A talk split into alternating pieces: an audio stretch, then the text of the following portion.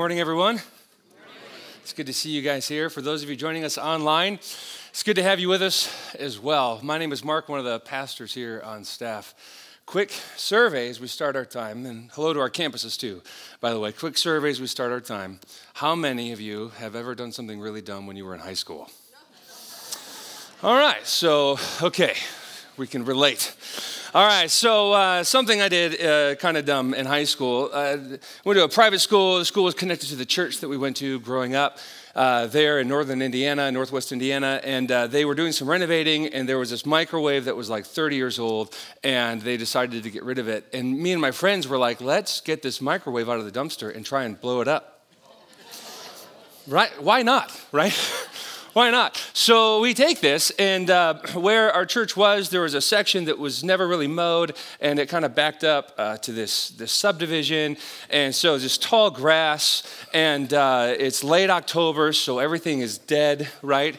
And so because we're really wise at 17, we're like, that's the perfect spot to try and blow up a microwave. And uh, needless to say, fast forward, we just ended up getting bored and, and nearly set the entire field on fire. And uh, we were just kind of walking around, and by God's grace, by God's grace, and by help of some people who were coming there for another event, we stomped out the fire that was, that was, about, that was about to spread. But that was scary. That was scary. And it's kind of a fun story, funny story like now, but in reality, like fire, that's nothing to joke about, is it? Some of you, like in your life, like fire's been really devastating, maybe to your home or uh, physical burn from you or a friend. Today, when we open the text, we're going to see the church in Ephesus start fires all throughout the city. But why they do it and what they're, do, what they're doing it for is actually really important.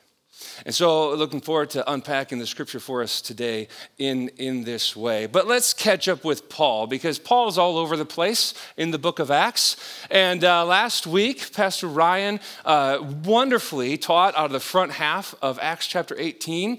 The back half of Acts chapter 18, we see Paul complete his second missionary journey. See in this map behind me, he, he leaves Corinth, he makes a pit stop in Ephesus, and then goes back to Jerusalem and then to Antioch.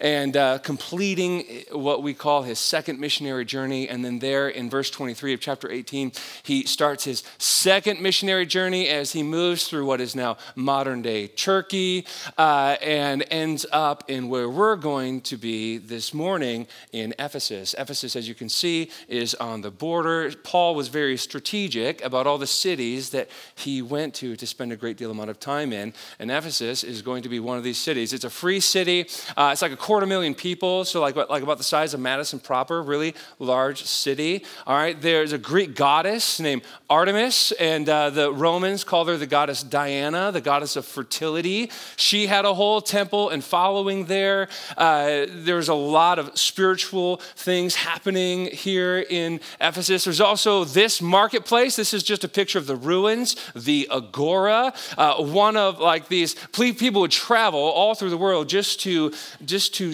shop in this marketplace. Think like Mall of America, except like really important. All right, we just have like lots of lots of important places where you can really one of the few places in the ancient world. Like if Amazon were real, like this is this is the Agora. So let's go ahead and catch up with uh, Paul, Acts chapter 19. Go ahead and open. Go ahead and open the scriptures with me this morning. Uh, first seven verses, Paul's just catching up in Ephesus, and there's some disciples of John the Baptist. For those of you that may remember him, we see him in the Gospels who's pointing to Jesus. And these, these men, they don't know about Jesus. And so uh, Paul shares the gospel with them, and the Holy Spirit comes on in their life, and it's amazing. We're going to pick up here in verse 8. Acts chapter 19, verse 8. Paul entered the synagogue and spoke boldly there for three months, arguing persuasively about the kingdom of God. So this is what this is what Paul does, right? He goes into the synagogue. This is this is what we know about Paul. But some of them became obstinate and they refused to believe and publicly maligned the way. Now here we have a really cool kind of nickname for Christianity that we see in other places in the book of Acts called the way. It's literally translated like the path, the pathway. This is the way of Jesus. Christianity is a new way of living, it's the way. And Paul's in the synagogue, and you can imagine this, this ugly kind of town hall debate kind of scenario where he's trying to preach, he's trying to do his thing, and there are people just openly uh, interrupting him, making it difficult, and he's just like, no, I'm done here. And God opens up another opportunity, and we read this here as we pick this up. So Paul left them. So Paul left them and he took the disciples with him and had discussions daily in the lecture hall of Tyrannus. Now, this guy Tyrannus had a lecture hall. Whether he was a lecturer himself or perhaps he facilitated lectures, whether he was a God-fearer or perhaps a new believer, either way, God used him in this way to open up this lecture hall that Paul could still preach. And so the church moved there. This went on for 2 years so that all the Jews and Greeks who lived in the province of Asia heard the word of the Lord. And what a small verse for a tremendous impact. And here for two years, some scholars would say maybe more like two and a half. This is the longest. Uh, this is the longest stay Paul's ever had in all his missionary journeys. Right here, it's such an important city that, that people are traveling through, and they're traveling out of Ephesus and like the entire uh, known Asia uh, area because of Paul's stay in Ephesus. How wonderful is that? His faithfulness was used in that way. Verse 11 God did extraordinary miracles through Paul, so that even handkerchiefs and aprons that touched him were taken to the sick, and their illnesses were cured, and the evil spirits left them. God's hand was so heavy on Paul that even like the disgusting pieces of clothing or cloth, like handkerchiefs, all right? Those are used to heal the sick. And God used Paul in such a mighty way. There's just few verses that we have that, that unpack and, and give us a glimpse of this tremendous impact that Paul had in Ephesus. What happens next? Verse 13. So some Jews who went around driving out evil spirits tried to invoke the name of the Lord Jesus over those who were demon possessed. And they would say, in the name of Jesus, whom Paul preaches, I command you to come out. Now, there were seven sons of Sceva, a Jewish chief priest, doing this. And one day the evil spirit answered them Jesus I know, and Paul I know, but who are you? And then the man, uh, and then the man, the evil spirit, jumped on them, overpowered them all. And he gave them such a beating that they ran out of the house naked and bleeding. It's kind of comical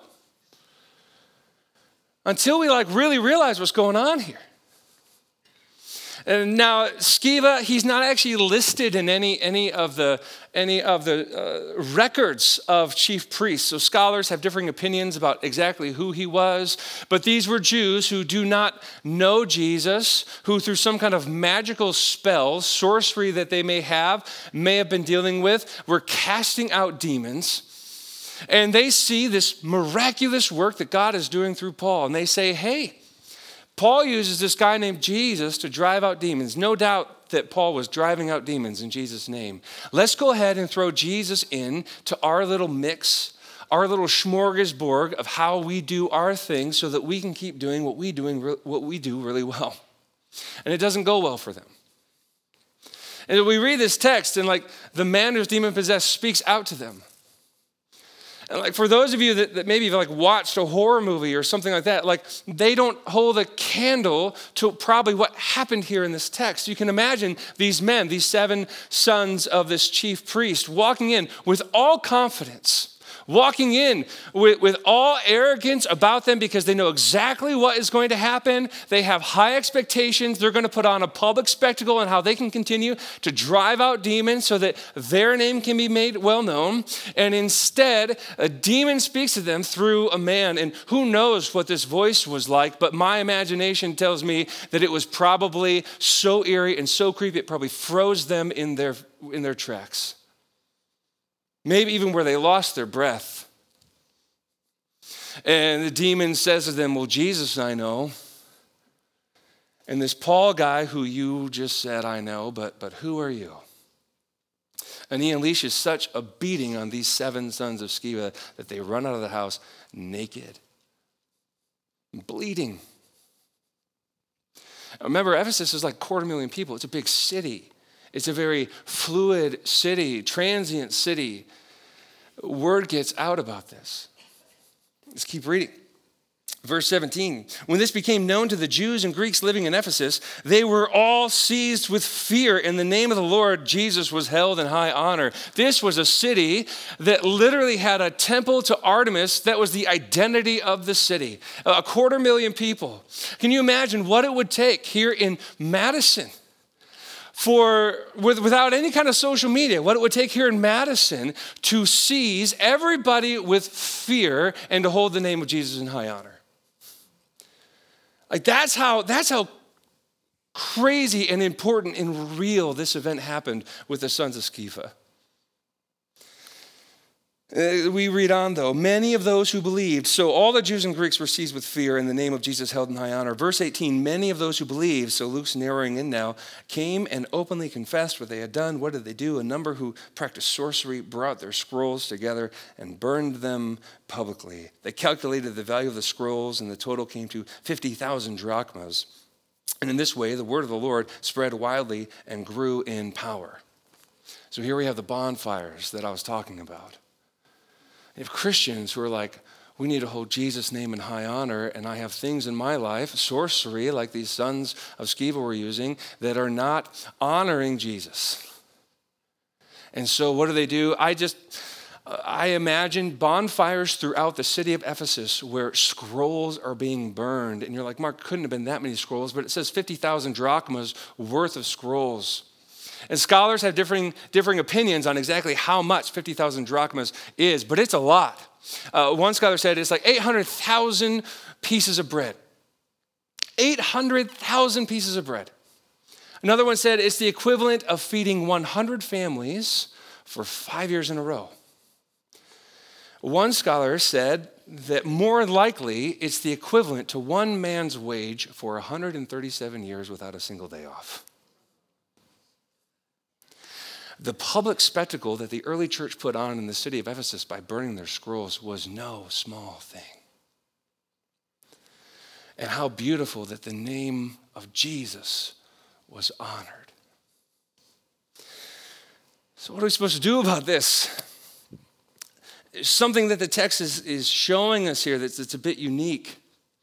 And, and so, to back up, we just need to talk about a subject. We need to talk about a subject that many of us know about, some of us more than others. And the subject is just, we're just going to title Spiritual Warfare. What is spiritual warfare?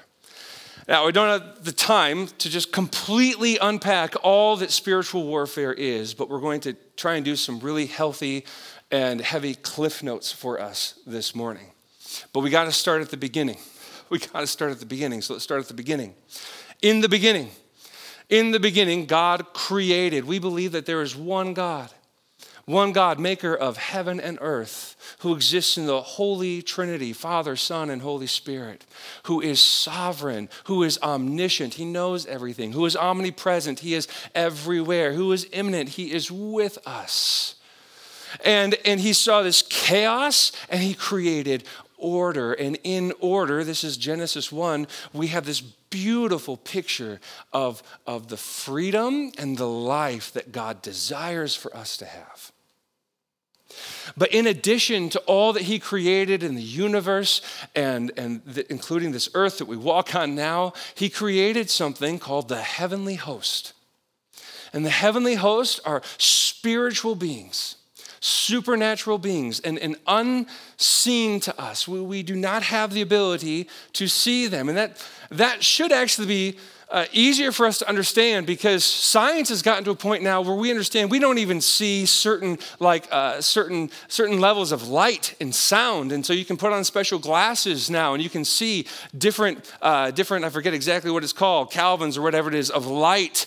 And and there's different kind of machines that help us even hear different levels of sound. There's so much that is unseen and that is this heavenly host and God created this heavenly host because he wanted to share in his creation. And so the heavenly host was to, to help with humanity. But as we know, there's creation and then there's the fall, and sin entered the world through Adam because he openly disobeyed God, right? God, uh, this command do not eat. And Adam ate. Because of Adam and Eve, sin has entered the world, and, and there was this already this spiritual oppression that, that tempted them to do so. And so we know that there's this heavenly host, there's this sect of heavenly host, this faction of a heavenly host who, like humans, say, God, I'm actually better than you. I know better than you. I can be greater than you, even though you created me, and I will destroy your plan. And one of the scriptures actually says that Satan just like fell like a lightning bolt from heaven. And some scholars would say, you know, there's, there's like maybe one point in which this faction fell away from the heavenly host. Other scholars would say there's, there's different points in which this faction fell from the heavenly host. But the reality is that there are spiritual forces and powers in this world who are actively opposed to God's plan, to God's design. They want to show that they are, they are better. And we have this word that we use for this called demons. And demons is used in the Bible, and it's a real word, it's a real description of some of these spiritual powers and authorities, but there's so much more than that. Spiritual writers in the, in the New Testament, sorry, the, the authors in the New Testament, they talk about these spiritual forces as powers and authorities, as having dominion. And it's very real. And so we have this kind of meta narrative of Scripture. We have creation, we fall. What comes next? Jesus. Right? Some of you are thinking it. You were right. Jesus. And what does Jesus do? Jesus changes the game. Is these spiritual forces, they didn't create the world, God did. And so, what do they need to really, what do they need today in a lot of religions around the world? What do they need to kind of be present and, and, and be imminent with the people who want to worship them? They need physical idols, right? They, they need us to like make things out of the earth. And that's the way idols worked, especially in ancient times and still today, that they would craft something out of the earth, out of the dirt, and that you would pray, that you would sacrifice, that this spiritual being would then indwell this so that their presence then in your home or your farm, whatever it is, would then bless, bless your family. And how beautiful is it that we have a God, a God above all gods, Yahweh God, the God who causes to be, the great I am, uh, Jehovah, that we have a God who said, I am going to indwell the very thing that I created. I don't need anything made by human hands. And we have Jesus, who what? Became one of us not letting aside his deity, but fully God and fully man. And what did, what did he do with this image that he created in his own image? But he used it to pay a price that we could never pay. And so in Jesus, we have this freedom. And all this spiritual power and authority that's trying to undermine what God's plan God humiliated them. We see this. Let's open the scriptures real quick, just a couple verses. In Colossians, in Colossians chapter 2, it says exactly this. Uh, when it says, Colossians chapter 2 here, verse 8 See to it that no one takes you captive through hollow and deceptive philosophy, which depends on human tradition and elemental spiritual forces of the world, rather than on Christ. For in Christ, all the fullness of the deity lives in bodily form, fully God, fully man. And in Christ, you have been brought to what's the word? You've been brought to, say it out loud. Fullness. Fullness. He is the head over every power and authority. We jump ahead to verse 15 and it says this And having disarmed the powers and authorities, he made a public spectacle, spectacle of them, triumphing over them on the cross. Amen. And so, what is spiritual warfare? How should we define spiritual warfare? How should we understand spiritual warfare in our life? For those who have a saving faith in Jesus, Sometimes we call ourselves Christians, right? If you have a saving faith in Jesus, first thing we have to understand is that the war for our life has already been won. The war for our life has already been won. What is spiritual warfare then? Spiritual warfare then is the war for our way of living. The war for the way in which we will live more like Christ This is why Paul continues to write as he's writing back to the churches. We have this in Ephesians, Ephesians chapter 6. By the way, like we're planning to, to, to walk through the book of Ephesians in the fall. We're really excited. We're really excited about that. And We'll unpack some of these texts even more. But as it relates to our text today, Ephesians chapter 6, uh, uh, Paul talks about the armor of God and some of us are familiar with this, but how does he preface the need for the armor of God? Finally, be strong in the Lord and his mighty power. Put on the full armor of God so that you can take your stand against the devil's schemes. All right, so there are the devil's schemes trying to work against us. Verse 12, for our struggle is not against flesh and blood. And so I just need to stop there. Paul is writing this in prison. In a prison like 2,000 years ago probably sitting in his own filth next to people in their own filth. And as he looks through the prison gates, what does he see but, but a, a Roman centurion or some kind of armored guard? If anyone, if anyone we would just kind of give grace to, uh, had the opportunity to say, our battle is against this evil, evil government, and our battle is against like the people who want to put Christianity down, right? He, we would give Paul the opportunity, like, yeah, Paul, dude, look where you're at. But by the grace of God, that's not what Paul said. What did Paul say?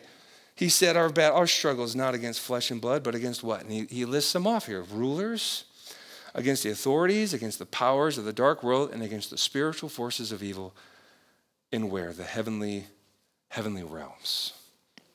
And just cheat sheet, the armor of God, just it all points to Christ. Just put on Christ, put on Christ, put on Christ.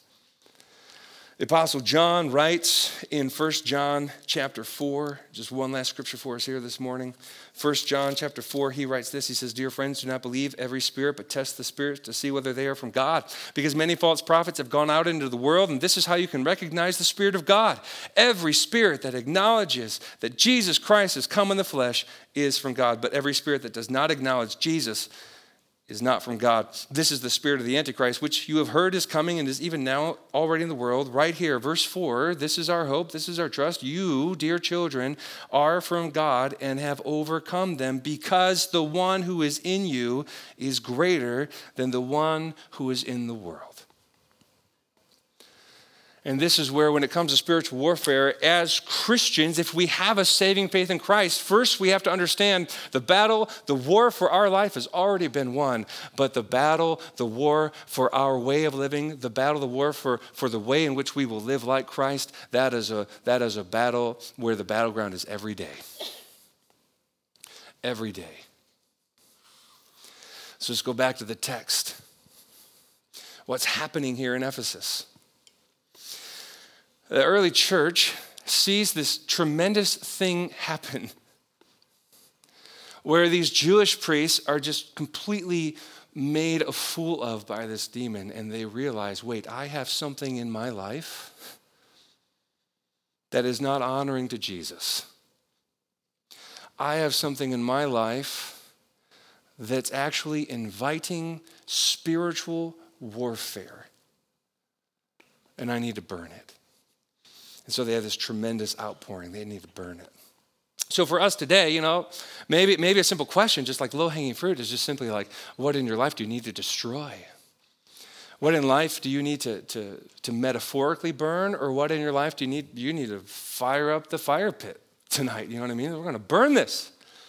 But seriously, it still exists today black magic and sorcery, tarot cards, horoscopes, you name it where we're trusting in the elemental spiritual forces of this world, or we're just trusting in other spiritual beings that are not of Christ, that are not Christ, that are not our God, uh, our Yahweh.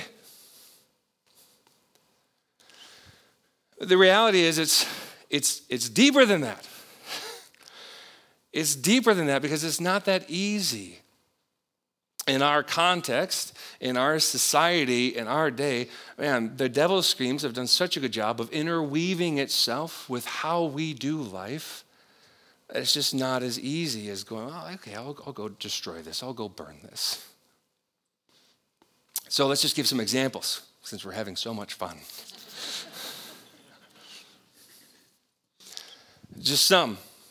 Let's talk about the news. Let's talk about the news. There are two terrible three letter words one on this side and one on this side. right? And, and they create these polar opposites in our culture that pull families apart, that pull churches apart. And the problem is this it's interwoven, isn't it? Because we don't want to get rid of the news. We, we want the news. We want to know that an earthquake happened in Turkey, that there are Christians and that there are people who need to know Jesus in Turkey, and that we have a partner that we can help support to provide relief. Like we want, we want the news so that we can be aware of this. But because the devil's schemes are so intertwined, whether it's in the middle or this way or that way or beyond that or beyond that, whatever it is, we allow the news to what? Create this area in our life where we allow unhealthy thoughts where we unha- allow unhealthy anger, where we allow hatred of somebody that God made in his own image, by the way, where we allow like these motives that are not of Jesus, where we allow these actions or, or these whatever it may be, and it's this sin, and, and it's because it's because of these schemes through this thing that is inherently good, just knowing about what is going on, but we create the space in our heart, like these early Christians had the space in their life with these sorcery schools. We create this space in our heart. And the problem is, is that it's not just sin. The problem is, is that this sin in our life invites spiritual warfare. And we don't even realize it. Sometimes we just need to remember that verse in Ephesians our fight is, our struggle is not against flesh and blood. We want the news, don't we? We do. But it's not that easy. You can't just destroy the news. You wouldn't want to. Let's keep going down this rabbit hole. Social media. Oh, man. Right? Like, talk about a device that has been used in terrible ways. And yet, it's also something that has been used in our life to help us reconnect with family, to, to share like uh, prayer requests that are needed so that the body of Christ can surround us all around the world. You see, you see what I'm getting at here?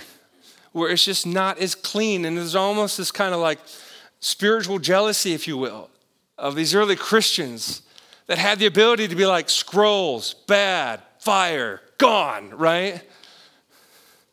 Uh, maybe, maybe for you, like you, you, you have enough self-awareness and enough discipline to know, like you can, you can eliminate certain things in your life, and that is good. I believe that is what we're called to do as Christians, is to understand how we can, how we can live like Christ in the context and in the world that He's, He's placed us in.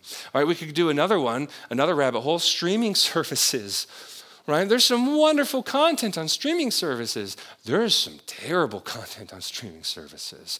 There are things in our life that are so woven into how we do living that, that we, we create places in our heart. And, and, and, we let these worldviews or we let, we let these unhealthy emotions or thoughts or actions, we let them fester in this corner of our heart. And again, the problem is not that it's just sin. The problem is that those things are actually inviting spiritual warfare into our life. And as Christians, the war on our life has already been won, and yet we make it really hard for ourselves as the war for how we will live like Christ goes on every day. So, what are we supposed to do? What are we supposed to do? Uh, beautiful thing about the Bible is that the answer is always in the Bible. What did the early Christians do? I, I, love, I love the verse. It says this in the text that we just read. And so some of the believers, what did they do? They confessed. They confessed. They realized, yeah, this is in my life and I, I need to get rid of this. And so they confessed. They had this act of repentance, and it was like, God, help me here. So, three things as we close. The first thing is for all of us, and I'm saying all of us because I, I've struggled through this passage personally so much as I've been preparing. And every time God will expose something in my life, I'm like, okay, God, thanks, got that taken care of.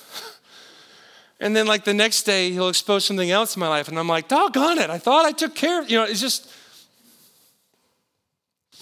Cassie and I, uh, Cassie and I uh, love DIY projects, okay, uh, to a fault. Um, but uh, the home that we bought was an older home. Have any of you ever lived in an older home, like 30, 40 years or more? Some, okay, some of you, some of you will know exactly what I'm talking about.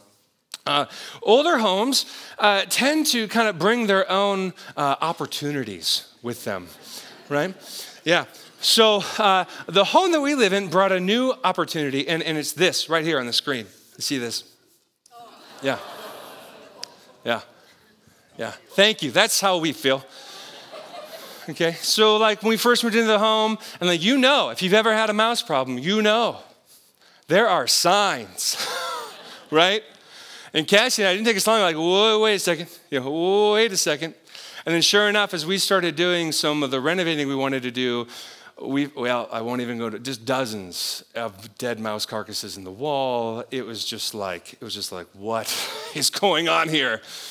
So, what do you do when you own a home like this? You do everything you can to shore up uh, to have a rodent free home, don't you? Like, this is, this is what you do. And, like, the way they build homes now are practically rodent free, right? And there's, there's a lot of business around uh, helping your house be rodent free. Friends, when it comes to our life, we need to understand that our lives will never be rodent free because of our sinful nature and because there are spiritual forces who are actively working against us to, to wage a war on how we will live like Christ, our homes will never be rodent free. Not on this earth.